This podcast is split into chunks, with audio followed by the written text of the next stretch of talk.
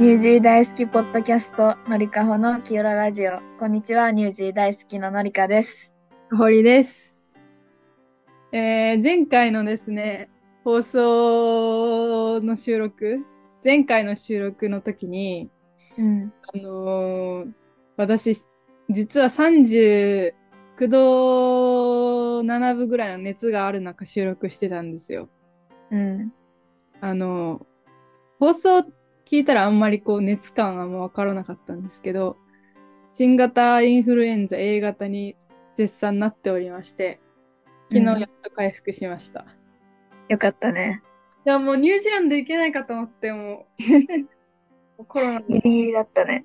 マジギリだった。まあコロナになってたとしても1週間前なんで、あの、ギリ行けてたんですけど、まあ、うんインフルエンザ A 型ってことで、日本はコロナの次にインフルが流行り出してるんですよね。うん。のりかどう体調は。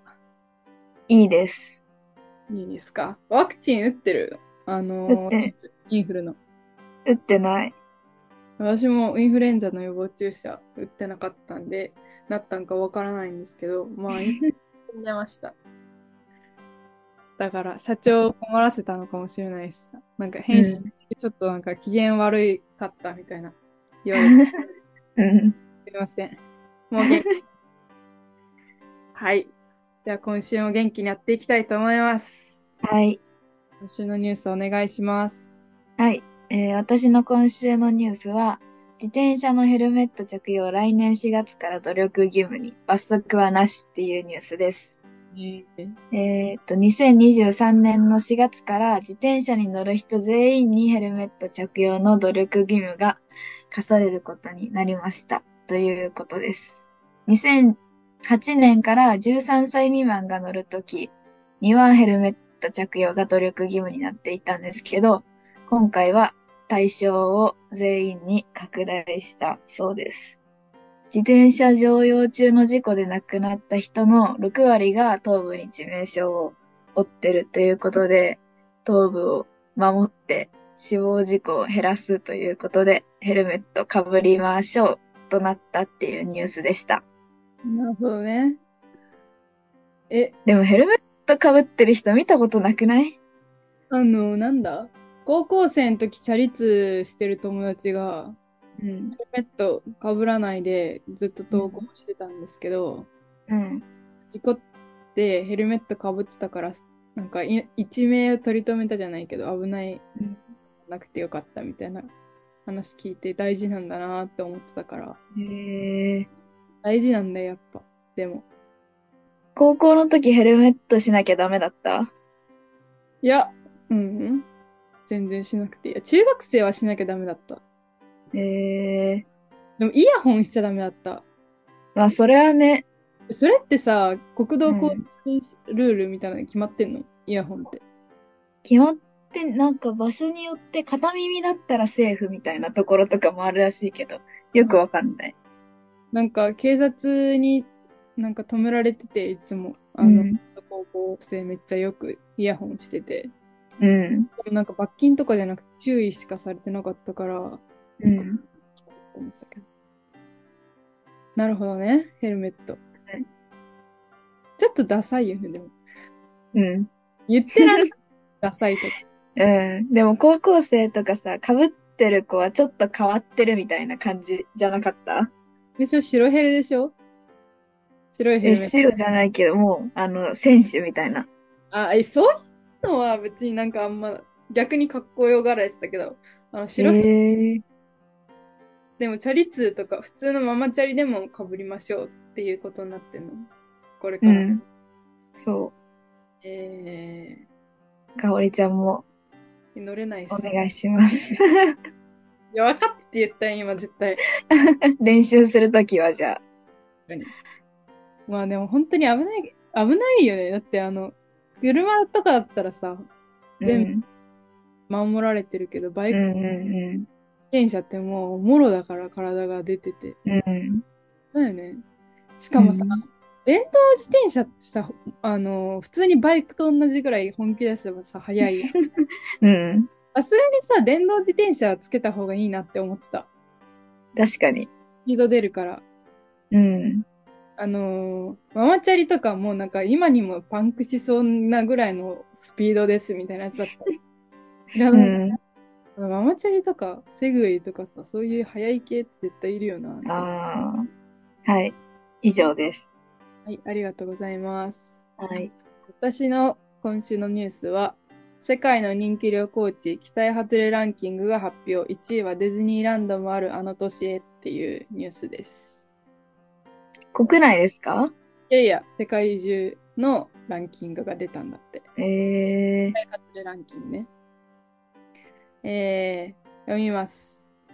映画や絵はがきで見ていた憧れの都市、だが実際に訪れてみたらそうでもなかったと感じることはないでしょうか。パリへの期待へ、パリへの期待を膨らませすぎて現実では失望を覚えてしまう。そんな現象はパリ症候群と名付けられています。旅行者の多い世界の100都市を対象に82万6000件以上のトリップアドバイザーがくじ込みを分析したパリ症候群にかかりやすい期待外れの都市が発表されましたっていうニュースです。えー、1位から10位まで出てるんですけど、それを発表したいと思います。まず1位。はいあ、1位から言っちゃったらつまんないか。うん。 10位から言います。えー、10位、北京、9.01%。9位、これなんて読むんだ中国語でわかんないんですけど。深いっていう字に、のりこ中国語わかるよね。深いっていう字に、土辺に川でなんて読む深セン深鮮うん。かな。が9.05%。8位、ベトナムのハロン9.15%。7位、ベトナムのダナン。えー6位、南アフリカ、ヨハネスブルク。えー5位、中国のケイリン。4位、インドネシアのデンパサール。3位、タイのパタヤ。2位、インドネシアのジャカルタ。1位がアメリカのオーランドです。で、このうーん。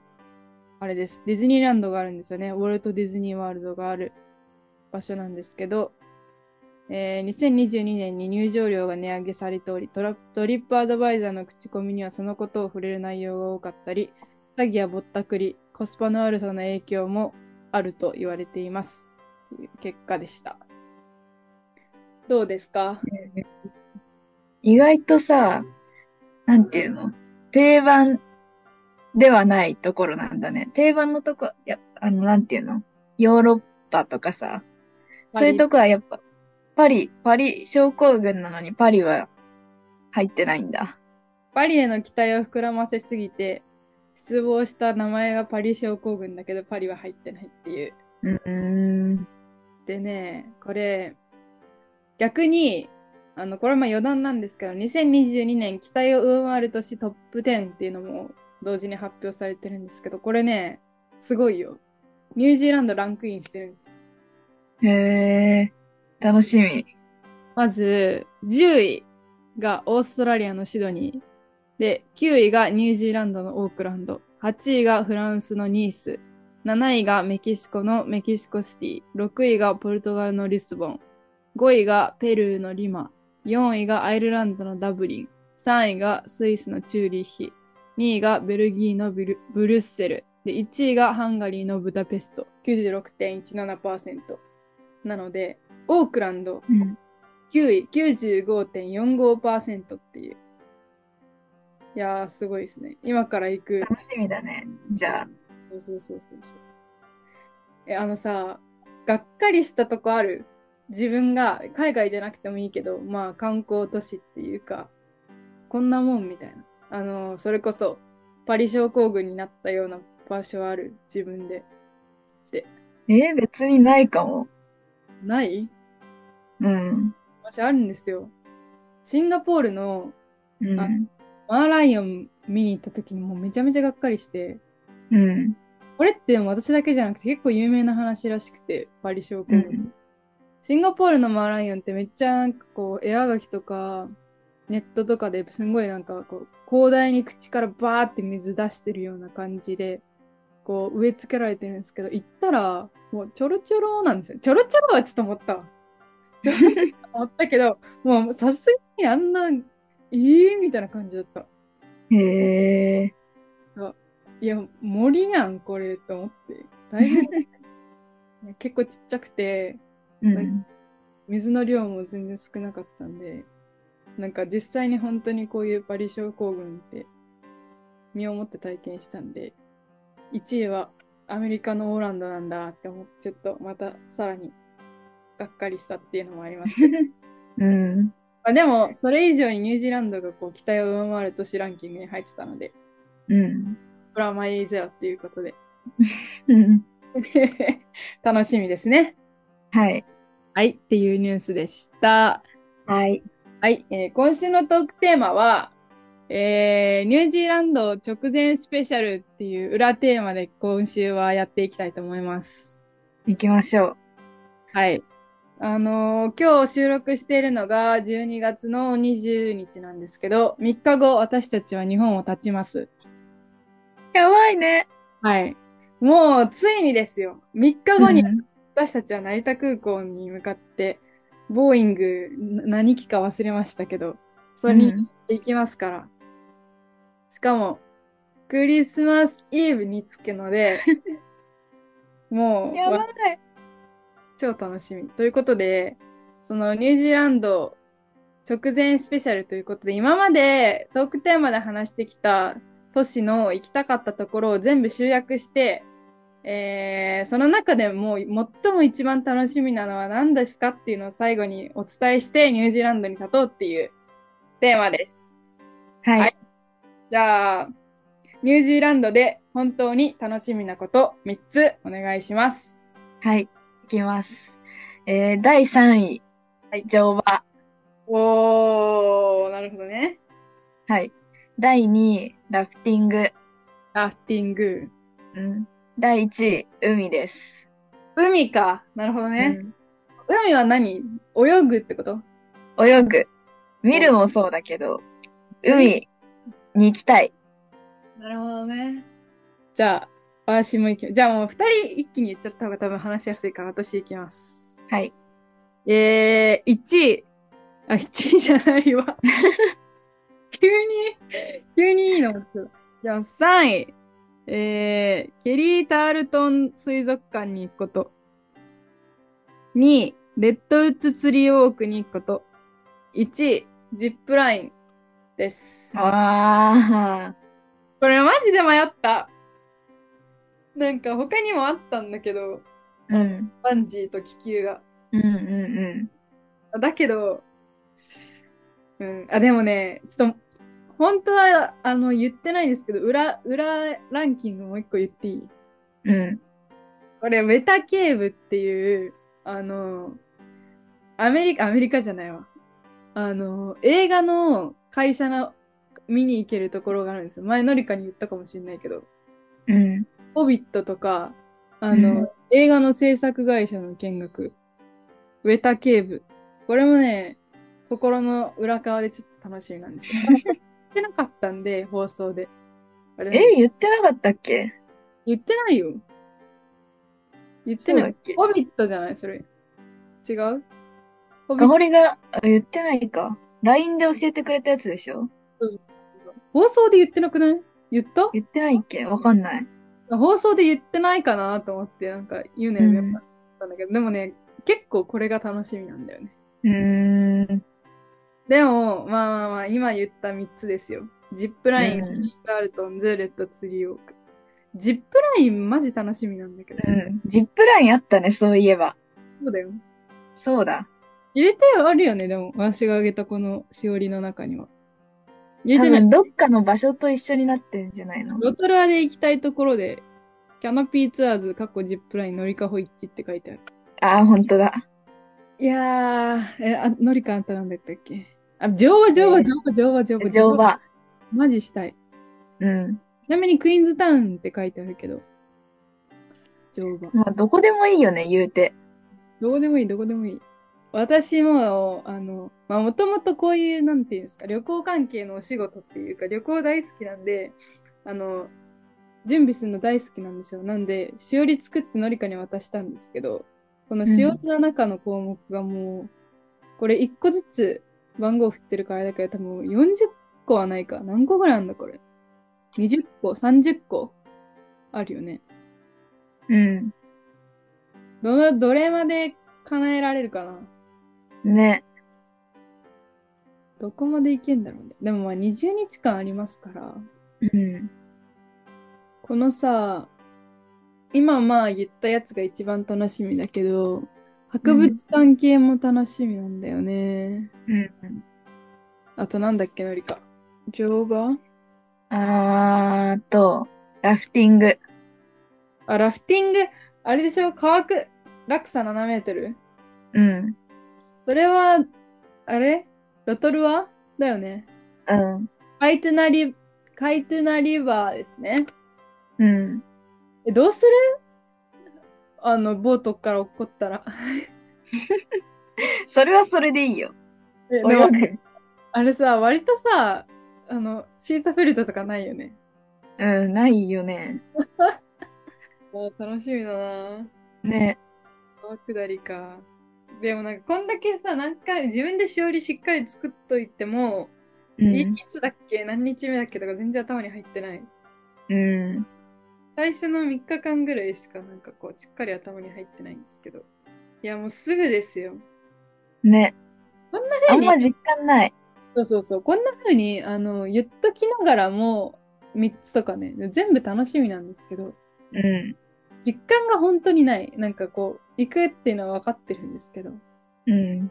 いや、でもね、これ、飛行機に乗った瞬間からもう来るから。てか、あ の、もう保安検査場を抜けた瞬間から、あもう行くんだってなりますよ、絶対。かほりの1位飛行機かと思った。ああ、いや、それ言っていいなら全然入 れるよ。で私、絶対寝ないから、言っとくけど、10時間。いや、私は寝るよ。ずっと窓見てるから。うーん。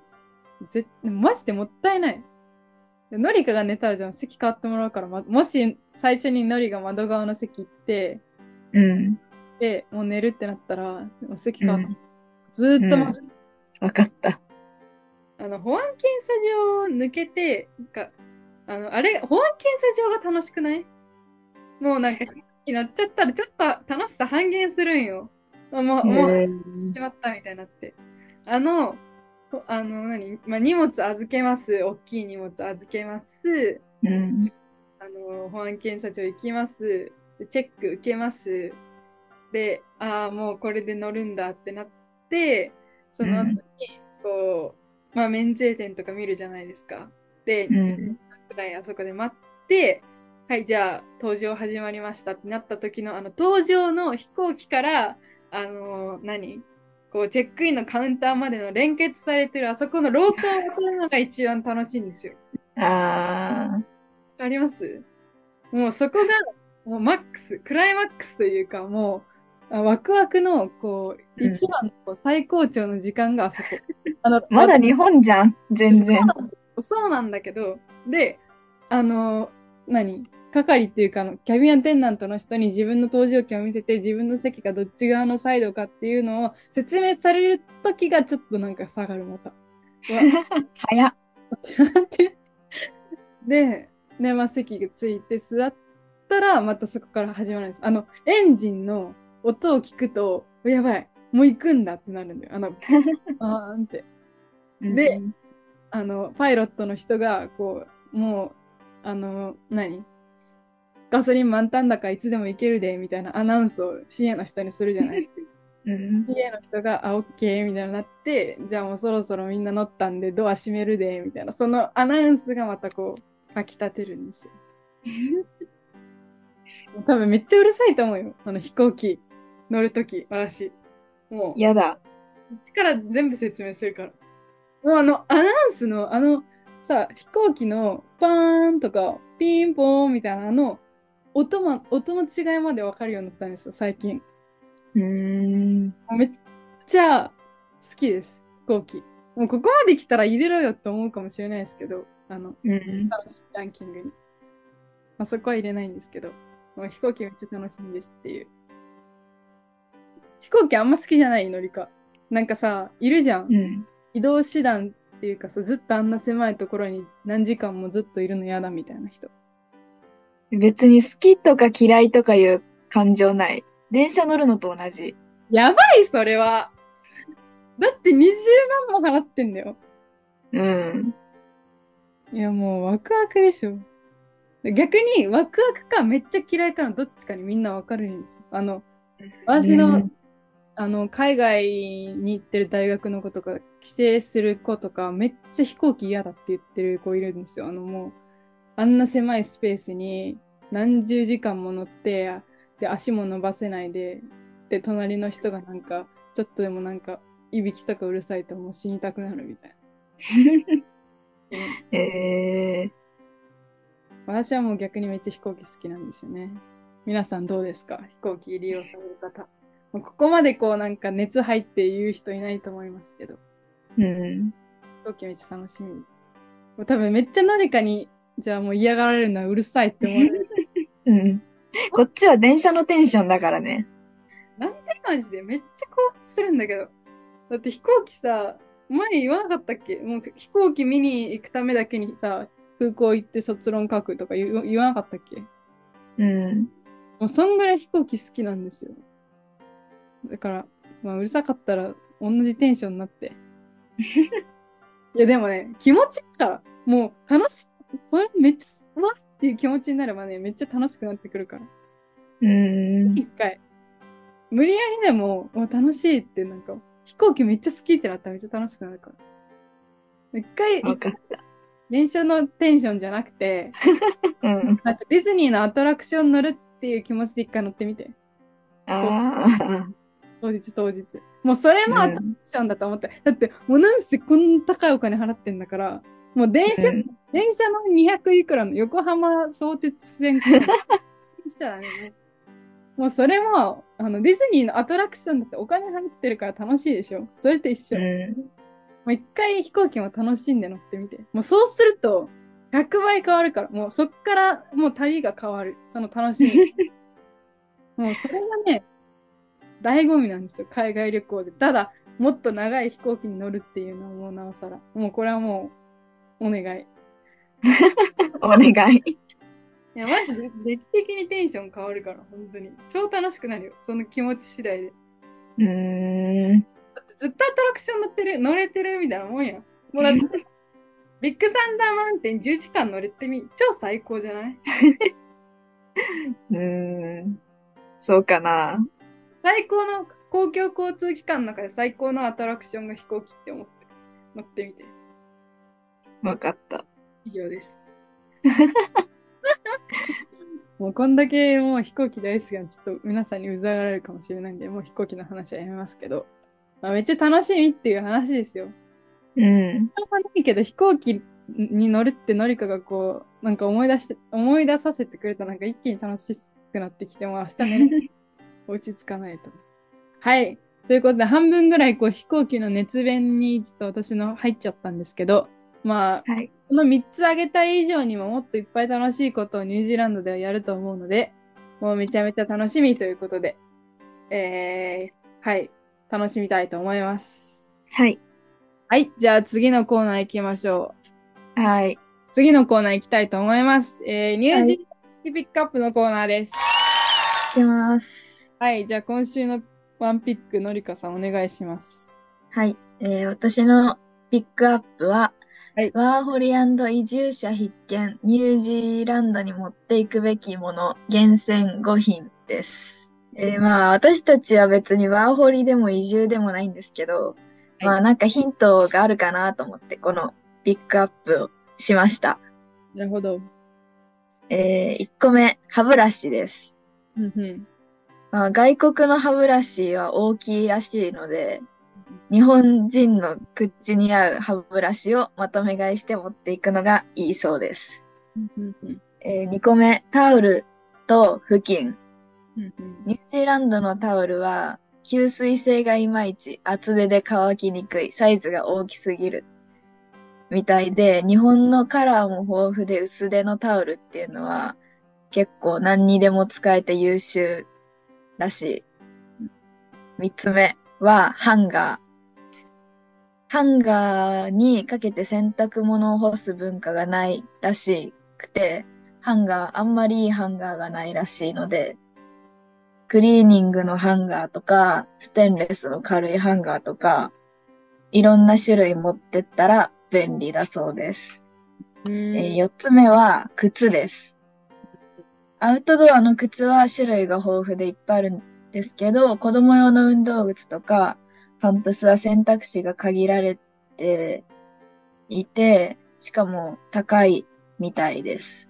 特に子供の靴はすぐにサイズアウトしてしまうので、日本で0.5から1センチ刻みで何種類か買ってから行くといいらしいです。えー最後5個目は常備薬です。海外の薬は日本人に少し強いものもあるので、気に入ってる薬があれば多めに持っていった方がいいみたいです。以上です。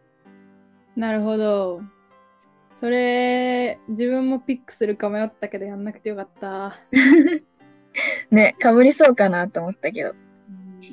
なるほどね。歯ブラシね。あうん。歯ブラシマジでわかる。なんか、す、何あの、すごいでかいよね。海外の方らしいね。歯ブラシ。関係あるのは、まあ、歯ブラシと薬かな。そうね、そうだと思う。うん。うん、確かに歯ブラシマジで、もう親指の第一関節ぐらいあるよ。海外の。え中で売ってる歯ブラシと一緒かな、イメージ的には。ー。うーん。あの消しゴムぐらいある、あの歯のヘッドが。超で、えーだからもう血だらけになる。でかくて。まあ、歯茎の上の方まで行っちゃうから。確かにそれかうんもしれないですね。この作者、執筆者の人は、馬よみたいなこと書いてあった。 確かにそんぐらいのレベルででかい、本当に。うん。多分ニュージーランドに限らずだと思うけど、どこのう国んも、う日本だけだと思うあんなちっちゃいの。あ確かに。あと、硬いしね、毛が。ん。ああ。日本ってさ、柔らかめが好きな人とかね。あるじゃん。ちゃんと日本ってなんか種類が。うん。柔らかいのとか硬いのとか。もう、海外ってもう硬いデッキブラシ一択みたいな。デッキブラシやばいね。そうだよ。マジ硬いし痛 いし。だからよくこんなんで歯磨けてんなって思ってたもん。海外えーだから白いんじゃない歯が削れて。あた強い歯磨き粉と、もうデッキブラシで歯磨いてるから。いうん。や、怒られそうだな。アンチじゃないけど。でも本当に日本人からしたら、いや、マジで口の中デッキブラシで磨いてみたいになります。こうれは確かにん、た方がいいと思いますね。はい。ありがとうございます。はい。じゃあ私の今週のピックアップは、お土産ははスいーパーマーケットや薬局でお得に購入っていう、えートピックです。うーん。